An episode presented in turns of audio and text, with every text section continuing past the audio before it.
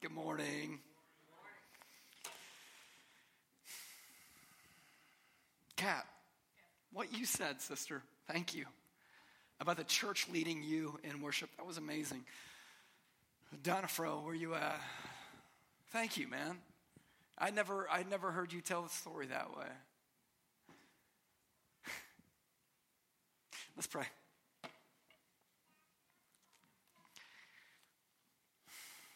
Heavenly Father,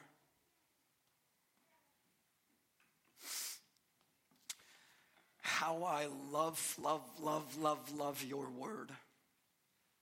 I love all of it. I love the beginning of your Bible. I love the end of the Bible. I love the middle of the Bible. I love Romans chapter 9. There is not a single text, not a single sentence in any of these pages that I do not find glorious.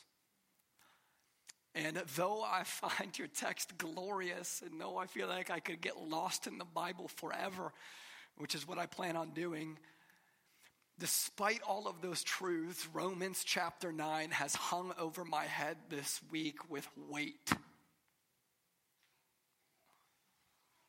For so long, I have found Romans 9 to be like a life preserver to me that keeps me afloat, that encourages me, that exhorts me, that feels like an almighty hug from you, Lord.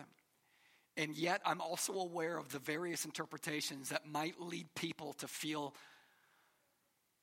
doomed and flattened by Romans chapter 9.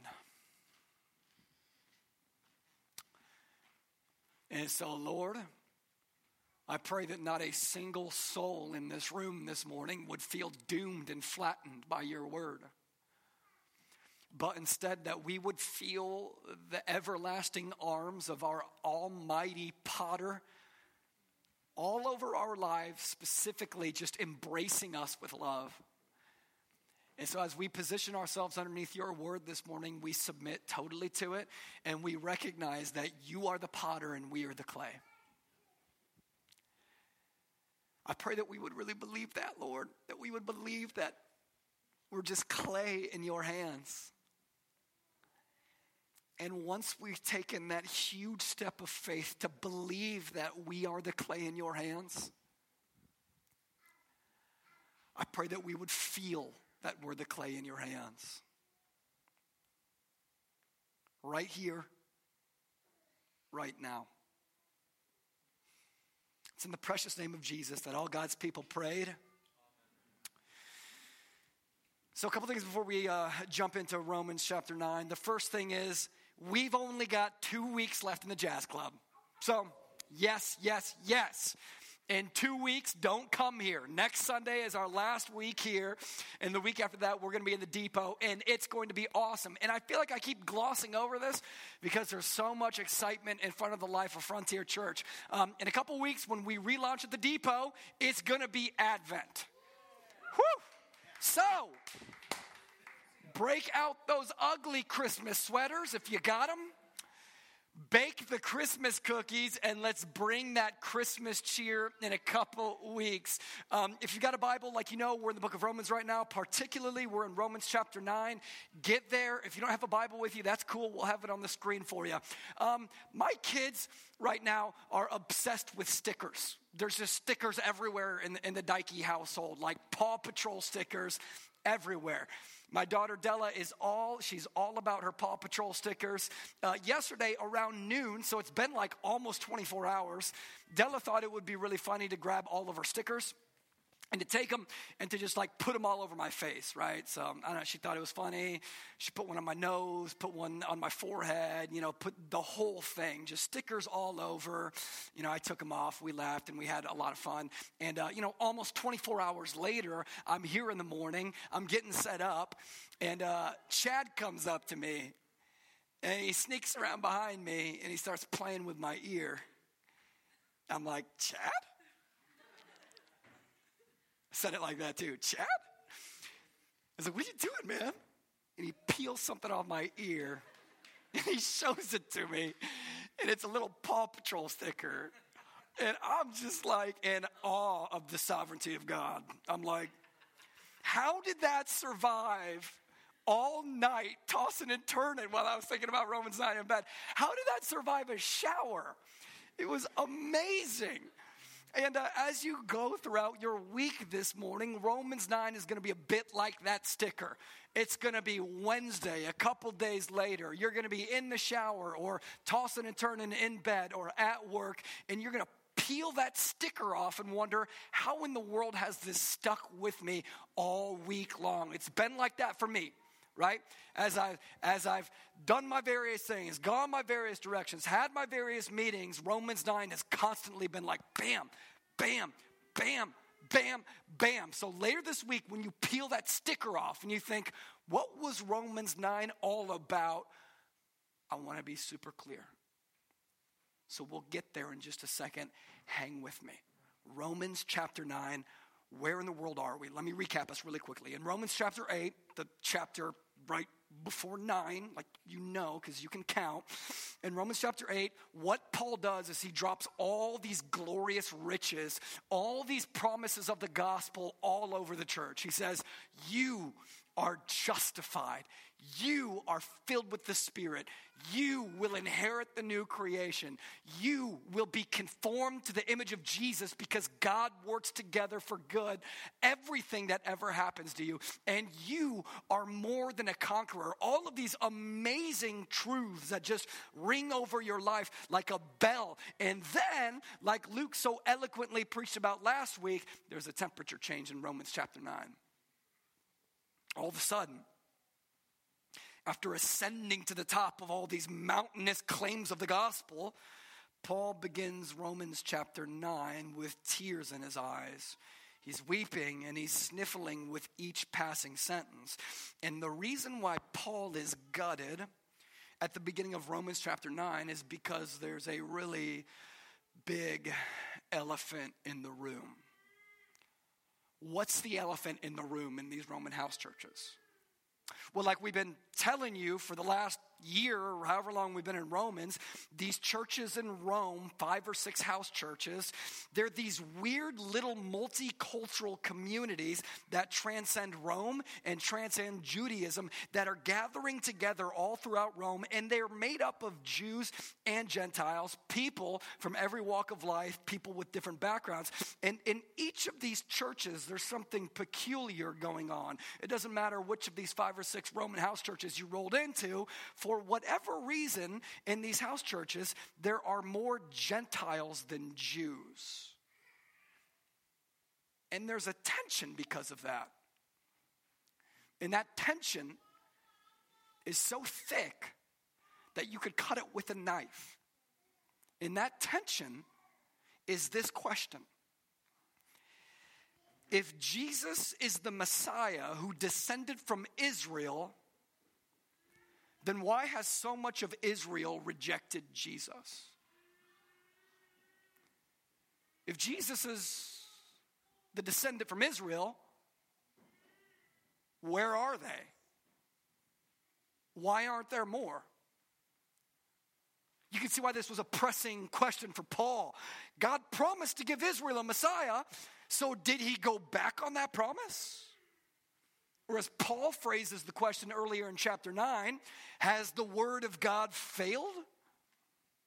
Is the hard heartedness of Israel evidence that God doesn't keep his word?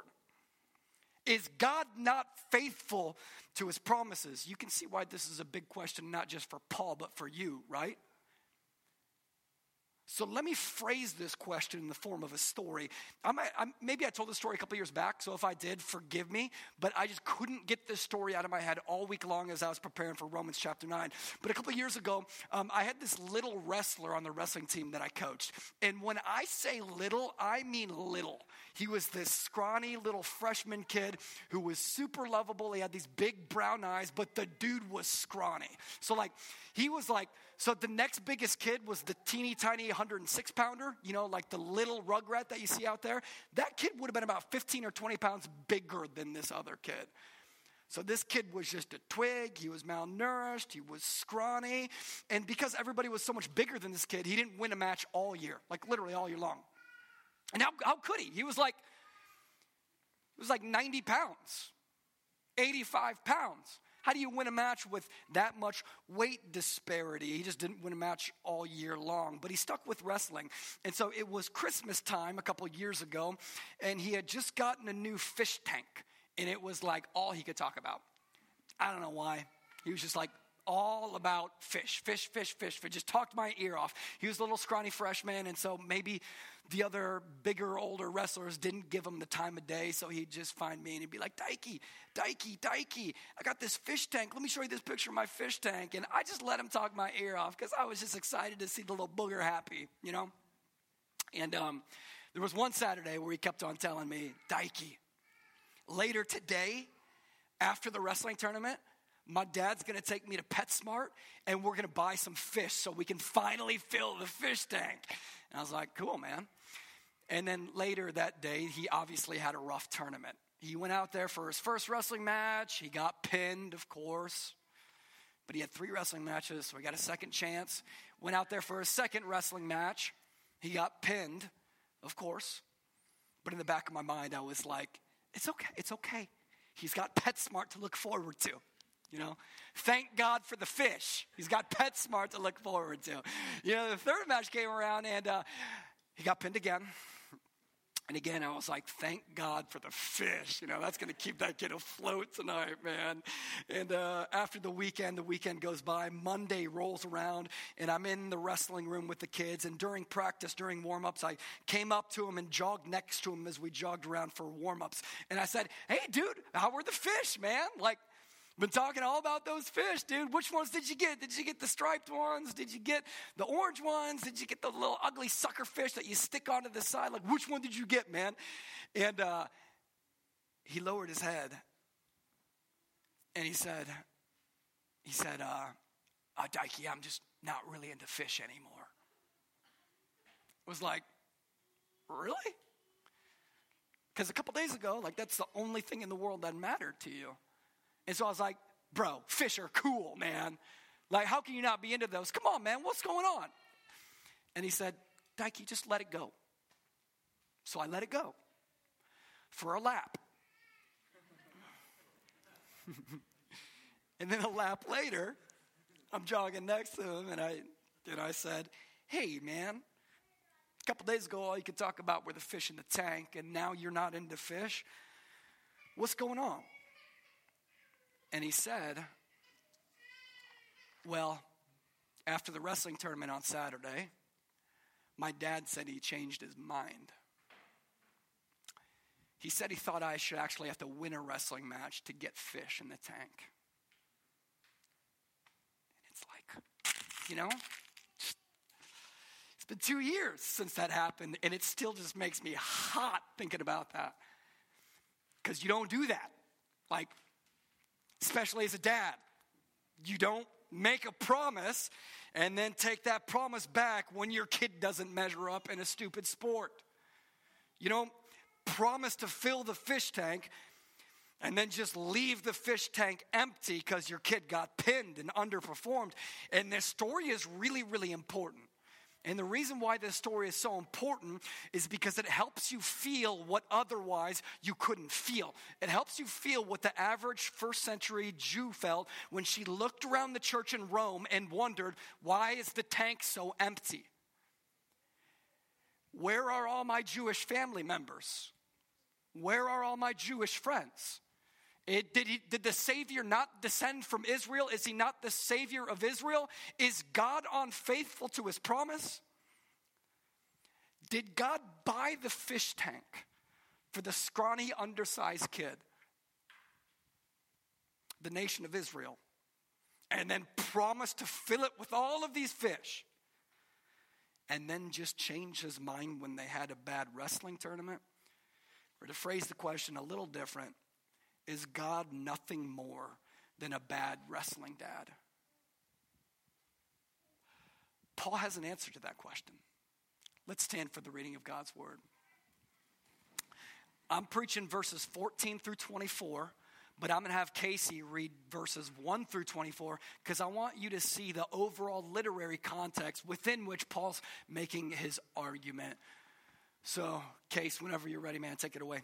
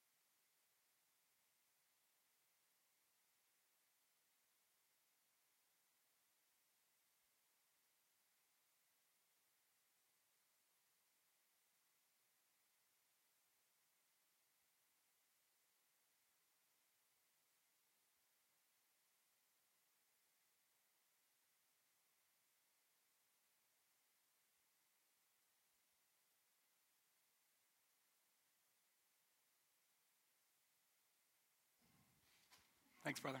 You guys can have a seat. Keep rocking it.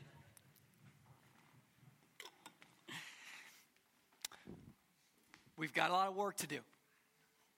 Breathe. And let's walk into the text. Let's walk into it together. We'll get into the deep here, okay? So, we've got to start this morning with our exposition of the text where Paul started last week in the beginning of chapter 9. Is it unjust that God promised Israel a Savior? But this Savior has not saved all of Israel. And Paul's answer to this question, spoiler alert, is a resounding, fiery, articulate, and intense no. The Word of God has not failed, and God is not unjust. God can sovereignly do whatever He chooses to do with the clay that He has made.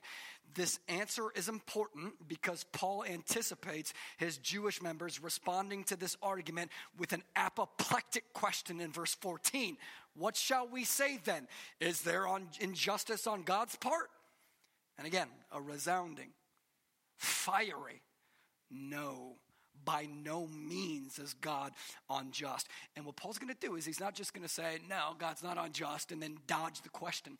In order to answer the question, what Paul's going to do is he's going to tell three Old Testament story, and each of these Old Testament stories is a core story from the Bible. And in each of these three stories, Paul's going to say the same thing, but he's going to say these things from a different angle. The thing he's going to say with each story is God is just and God can sovereignly do whatever he desires with the clay that he has made. And if the Israelites sovereignly or sorry, if the Israelites stubbornly refuse to place their faith in Jesus, then God is totally just to make them into a vessel of wrath, and He's not breaking His promise to Israel.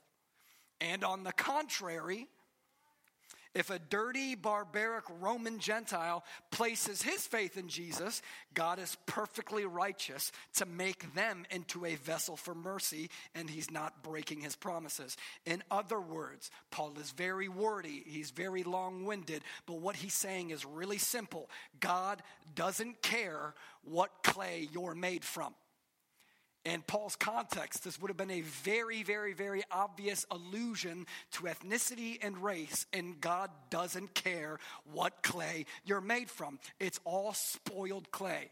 For all have fallen short of the glory of God. It's all spoiled clay, so don't you dare think that God will spare you because of your clay, whether that's your upbringing in Judaism, how much you go to church when you grow up, or how religious you think you are. Three stories one point. So we'll start with the first story, which are verses 15 through 16. This is the story of Moses. Paul reminds them of this story by saying, For God says to Moses, I will have mercy on whom I have mercy, and I will have compassion on whom I have compassion. So then, it depends not on human will or exertion, but on God who has mercy. This text comes from the book of Exodus all the way back in your Old Testament. And at this point in the Exodus story, when God says this to Moses, it's a very clear, big moment in the Exodus story. God has just covenanted with Israel on Mount Sinai. It's this beautiful, terrifying sequence. And Israel, in response to covenanting with God, promptly cheats on him by building a golden calf. Clearly, God's people deserve to be destroyed so that God can start from scratch to build his people. But what ends up happening in the story is that Moses intercedes on behalf of the people. The people repent, and God, in a surprising move, shows mercy on them. This makes Paul's point really clear.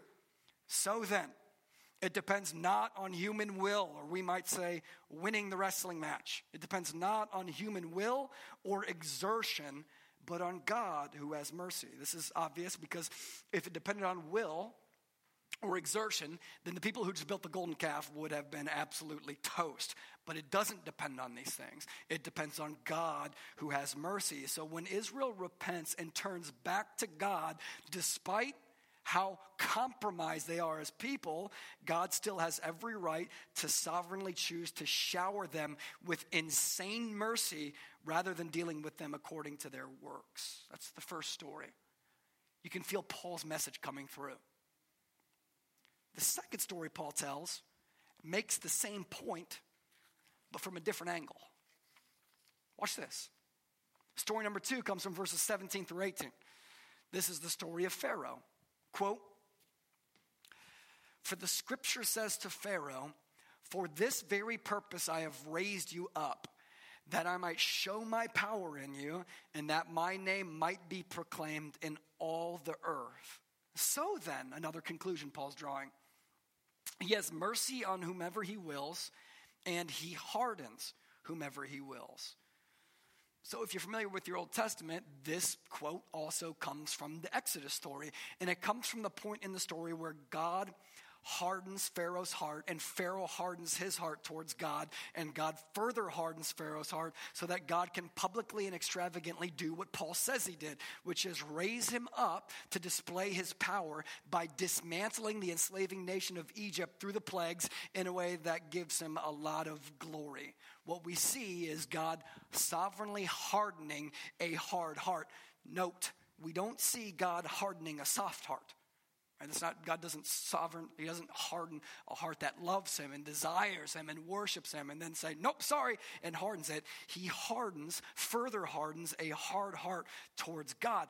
And God has every right to sovereignly harden whomever He wills, even if it's the king of Egypt. God shows no partiality. He's not impressed with your status. He's not impressed with how many Bibles you own. He's not impressed that you're a Lutheran or a Baptist or a Catholic. He's not impressed with your clay. That's not how he rolls. You with me? So, what do we see when we look at both of these stories? When we look at Pharaoh's story and then we look at Moses' story, we see that whether it's Israel or Pharaoh, God's sovereign decision to harden or soften individuals is not arbitrary. It's not God closing his eyes and throwing a dart at the board. It's not God closing his eyes and playing eeny, meeny, miny, mo, damn a tiger by his toe. That's not what God is doing. It's not arbitrary. We see that God's sovereign choice to harden or soften his clay is based on his own sovereign free will and the condition of faith in the individual. God doesn't care how religious Pharaoh is. If Pharaoh doesn't exercise faith in God, God has every right to mold him into a vessel prepared for destruction. God doesn't care how horrifyingly pesky Israel is. Right after they cheat on God, if they return back to him with repentance and faith, then God has every right to sovereignly show them mercy. It doesn't depend on human will. It doesn't depend on human exertion. It depends on God who shows mercy. And this burns like sulfur in the ears of his Jewish listeners in Rome. It's like, because what Paul is doing is he's taking their core stories from the Old Testament that they grew up on Paul is taking those core stories from the Old Testament and he's telling those stories in a way that doesn't put them at the center of the story. He's telling those stories that don't put their ethnicity at the center of the story. He's telling the stories in a way that doesn't put the clay at the, at the center of the story, but puts faith in God and the sovereignty of God at the center of the story, because that's the point that Paul is making. The point that Paul is making is that God is not unjust for hardening the nation of Israel, and he's not breaking his promise to them because God's promise has always been towards those who exercise faith in him. That's Paul's point in Romans 9. That's the entire point of the book of Romans. God's promise has always been towards those who exercise faith in Him. Those are God's chosen people. And God's wrath has always been for those who reject Him with unbelief, whether those people descended from precious Abraham or not. And so Paul anticipates a venomous response from some of the church in Rome. Well, if God just hardens the clay and does whatever He wants, then what's the point? If, if God hardens the hearts of those who reject him, then how can we find fault in them? To which Paul says, check your tone, bro. That's the wrong question. And that question brings us to the third story that Paul tells to make his point. This is in verse, verses 19 through 21. This is the story of Jeremiah in the Old Testament. Paul says, Let me guess what you're going to say. You'll say to me then, Why does he still find fault? For who can resist his will? But who are you, O oh man, to answer back to God? Wrong question. Will what is molded say to its molder, Why have you made me like this? Has the potter no right over the clay to make out of the same lump one for honorable use and another for dishonorable use? So, what Paul's doing is he's using that question, well, who can resist his will, and saying, that's the wrong question. Don't talk back to God like that. And the reason why Paul says it that way is because of a beautiful story in your Old Testament from Jeremiah chapter 18. It's this beautiful story where Jeremiah the prophet slips into this almost hallucinogenic vision of God, where Jeremiah walks into a potter's house and he sees this potter sit down at the wheel and he begins to go to work on a lump of clay. It's this beautiful vision. And so, if we want to get to the heart of what Paul is saying in Romans 9, we have to get to the heart of what Jeremiah was saying in Jeremiah chapter 18. So, here's what we're going to do we're going to read all 11 verses from Jeremiah chapter 18. This is bad form for public speaking, right? You're never supposed to quote long stories in the middle of a sermon, but gosh darn it, I'm doing it. Because you guys are grown adults and you can hang with me.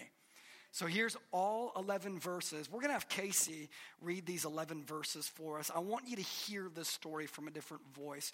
Jeremiah chapter 18. This is what Paul's referencing, verses 1 through 11.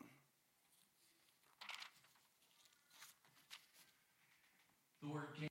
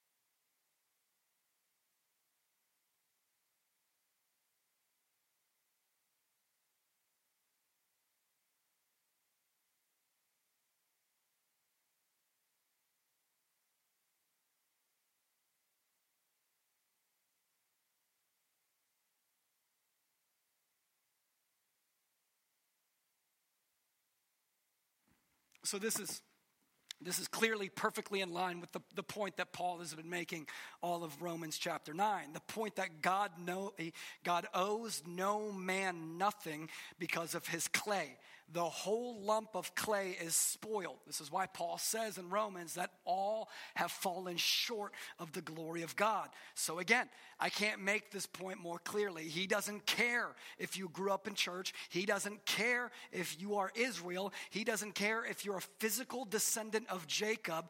If they turn away from God, God has every sovereign right to take that clay and to make it into a vessel of destruction. And likewise for the Romans and the Roman churches even if you're part of a barbaric kingdom or a nation like Nineveh or an unbelieving family, if you turn to God in faith, God has every right to show you mercy. That's the essence of Jeremiah's vision. That's what Jeremiah sees at the potter's house. This vision of God at the potter's wheel with spoiled and ugly clay in his hands. And he takes that lump of clay and he reworks it into a beautiful vessel God has every right to do this, even with clay that you think should be thrown away. He has every right to bestow his promises, even on you, when you turn to him by grace through faith alone. You can see that this whole faith alone thing isn't Paul's idea, right? Like this, this whole faith alone thing is It is not like a, a newfangled New Testament. I did that. That Stan just gave up on that Bible, didn't it? Jeez, let's pray. oh man, where am I at? Okay. Oh, faith alone. You know, the center of our faith. Um, you can see that this whole faith alone thing isn't like Paul's new idea in Romans, right? It's not this newfangled New Testament new idea that came to Paul's mind. It's Jeremiah's idea. Turn to God by faith, rework you into a vessel for mercy. It's, it's Moses' idea in Exodus. It's God's idea in the front of the Bible all the way to the back of the Bible. This is Paul's point in verses 22 through 23, right? Paul says, What if? What if God, desiring to show his wrath and to make known his power, has endured with a lot of patience vessels of wrath prepared for destruction? In order to make known the riches of his glory for vessels of mercy, which he has prepared beforehand, even us whom he has called. Watch this. Not from the Jews only, but also from the Gentiles. Paul's saying that God has endured spoiled clay for a really, really long time because God is super duper duper patient. God has endured vessels of wrath for a very, very, very long time. And through his vessel of mercy, Jesus, these very Gentiles who he's been so patient with have actually turned to Jesus. And like spoiled clay in the hands of the potter, God can do whatever he sovereignly desires to do. And it seems good to the potter to rework them, not into a vessel for wrath, but a vessel for mercy. Do you see Paul's point? Three stories, three different angles, one point. Paul is super wordy. Paul is super intellectual. Paul is smarter than you. Paul is smarter than me. His argument is dense. His argument is complex. His argument is extraordinarily mature, but what Paul is saying rather long windedly is actually very simple. God is sovereign and he is not unfaithful when he withholds salvation from the Israelites who reject him. And God is not unfaithful for extending salvation to Gentiles who embrace him through faith. In other words, here's Romans 9 for dummies like me God is faithful. And he never, ever, ever breaks his promises. He never breaks his promises. And your life is going to be filled with broken promises. Filled with broken promises. People make wedding vows and then walk out.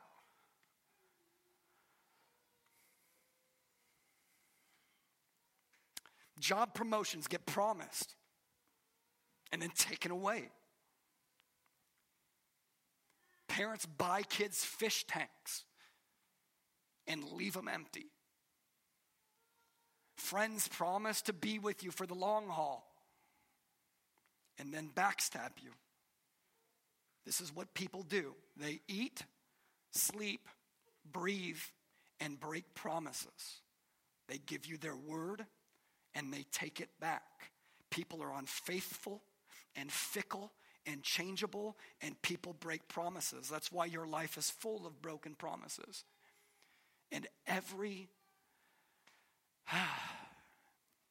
Every stinking one hurts. Every broken promise hurts. Promises have direct access to the heart. They lodge themselves deep in the substructure of our hearts. And then when life gets dark, these promises shine forth like northern stars in our futures. And we look at them and they motivate us to keep pressing on and keep moving forward and to not give up. And so we find ourselves daydreaming about promises while we're at work, daydreaming about promises during tough weeks, daydreaming about promises when we feel like giving up, daydreaming, daydreaming, daydreaming. And with each passing day, promises weave themselves more deeply into the fabric of our hearts so that when the promise is ripped away from you, it feels like they ripped your freaking heart out. The promise of a fish tank filled with fish from your parents, it's not about the fish. It's not about the fish. It's about the life preserver. The promise is a life preserver. When you're drowning in life, you hold on to that promise and it keeps you above the water. When you're an undersized freshman who loses and loses and loses, and the meets are so hard, and you have to go out there in front of a whole audience of people in nothing but a singlet, and you get put on your back in front of people and pinned, and you've got to stand there with your hand to your side while his hand gets raised, and it gets really dark, you hold on to that fish tank. And so when that fish tank gets left empty and that promise, that promise gets broken, it's not about the fish. It's about having your life preserver ripped away from you so that you feel like you're drowning again. Drowning. Wondering if you can ever trust a promise again. Wondering if you can ever trust authorities in your life because people are unfaithful and fickle and changeable and people break promises. People break promises, God doesn't. God's not a bad wrestling dad. God's not going to take away the fish that He promised you because you had a bad wrestling mate.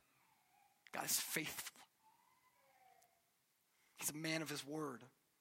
He won't let you down, He won't change His mind. He's sovereign. He won't pull a fast one and tell you, hey, I know I told you that all these promises would be yours by faith alone, but actually you had to win some wrestling matches. Never mind, we're going to leave the tank empty. That's not Paul's God. That's not your God.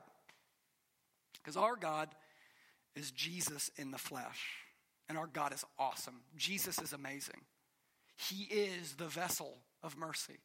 By faith alone, you are grafted into him. By faith alone, all of God's promises are yes in Jesus. And so later this week, when you feel the sticker of Romans 9 behind your ear and you pull that thing out, you think about God's sovereignty and his sovereign right to do whatever he so desires, let me just give you one piece of application. Arise and go down to the potter's house. In the middle of your workday, in the middle of a prayer, in the shower, while you're flip flopping on your bed, arise and go to the potter's house and stand there in the doorway, shoulder to shoulder with Jeremiah, until you see play before you the vision that played out before Jeremiah. Until you see this strange man walk up to his potter's wheel and sit down and pick up fallen clay that you think deserves to be destroyed and just watch what your potter does with that clay rather than throwing away that spoiled clay, rather than just tossing it out like you would, watch closely as a smile spreads across that potter's face. Watch closely as a light bulb goes off above his head. And he takes that spoiled clay and begins to work that into a beautiful vessel of mercy because he can sovereignly do whatever he desires. And this is hard to believe because you know exactly who that potter is, don't you? It's Jesus, your Savior, your joy, your hope. And you know exactly what that clay in his hands is, don't you? That spoiled, ugly clay, that's your life. And it's been marred by every sin imaginable sins of your own volition, sins of folly, sins of failure. It's even been marred by things that have been done to you. And yet, there's your potter sitting at his wheel, gladly and diligently reworking the mess of your life into a beautiful shape. That's what it means to be a new creation. That's the gospel. And so, church, we are sinners in the hands of a joyful God. Sinners in the hands of a very, very joyful God. Humming while he sits at the potter's wheel with you in his hands, singing while he shapes you, tapping his foot with glee as he molds you like an artist, smiling as he shapes you eyes beaming and gleaming while he works together all things for your Christ likeness, shaping you into a vessel for mercy. And maybe for the first time this morning, maybe you can feel the potter's hands on your life. Maybe God is not as distant as you thought he was. Maybe you're not as autonomous as you thought you were. Maybe you're not as sovereign as you thought you were. And maybe, for the first time, you realize that His hands, the hands of the artist, have been on every square inch of your life, whether or not you've been too distracted to notice it. Right here. Right now. So, the Lord bless you and keep you, Frontier Church. The Lord bless you and keep you. And may your fish tank be filled with all of the promises of Romans.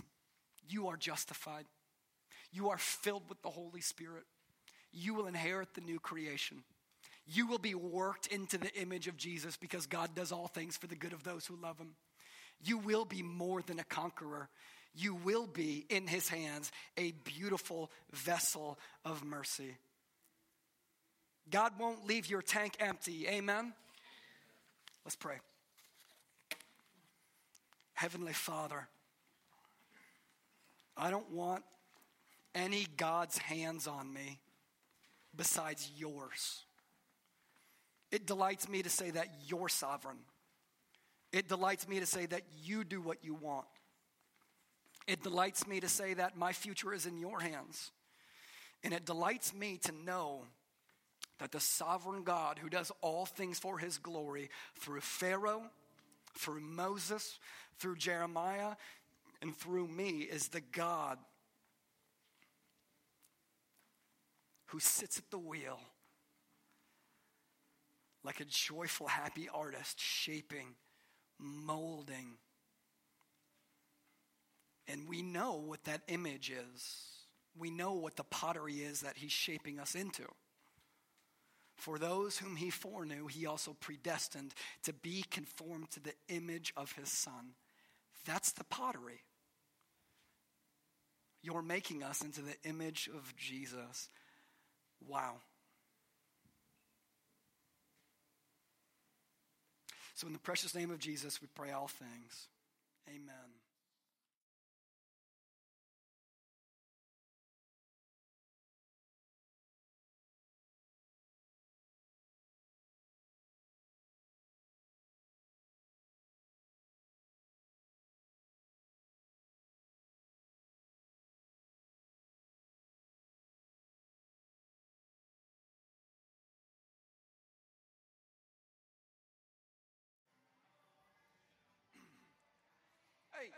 Check, check, mic check.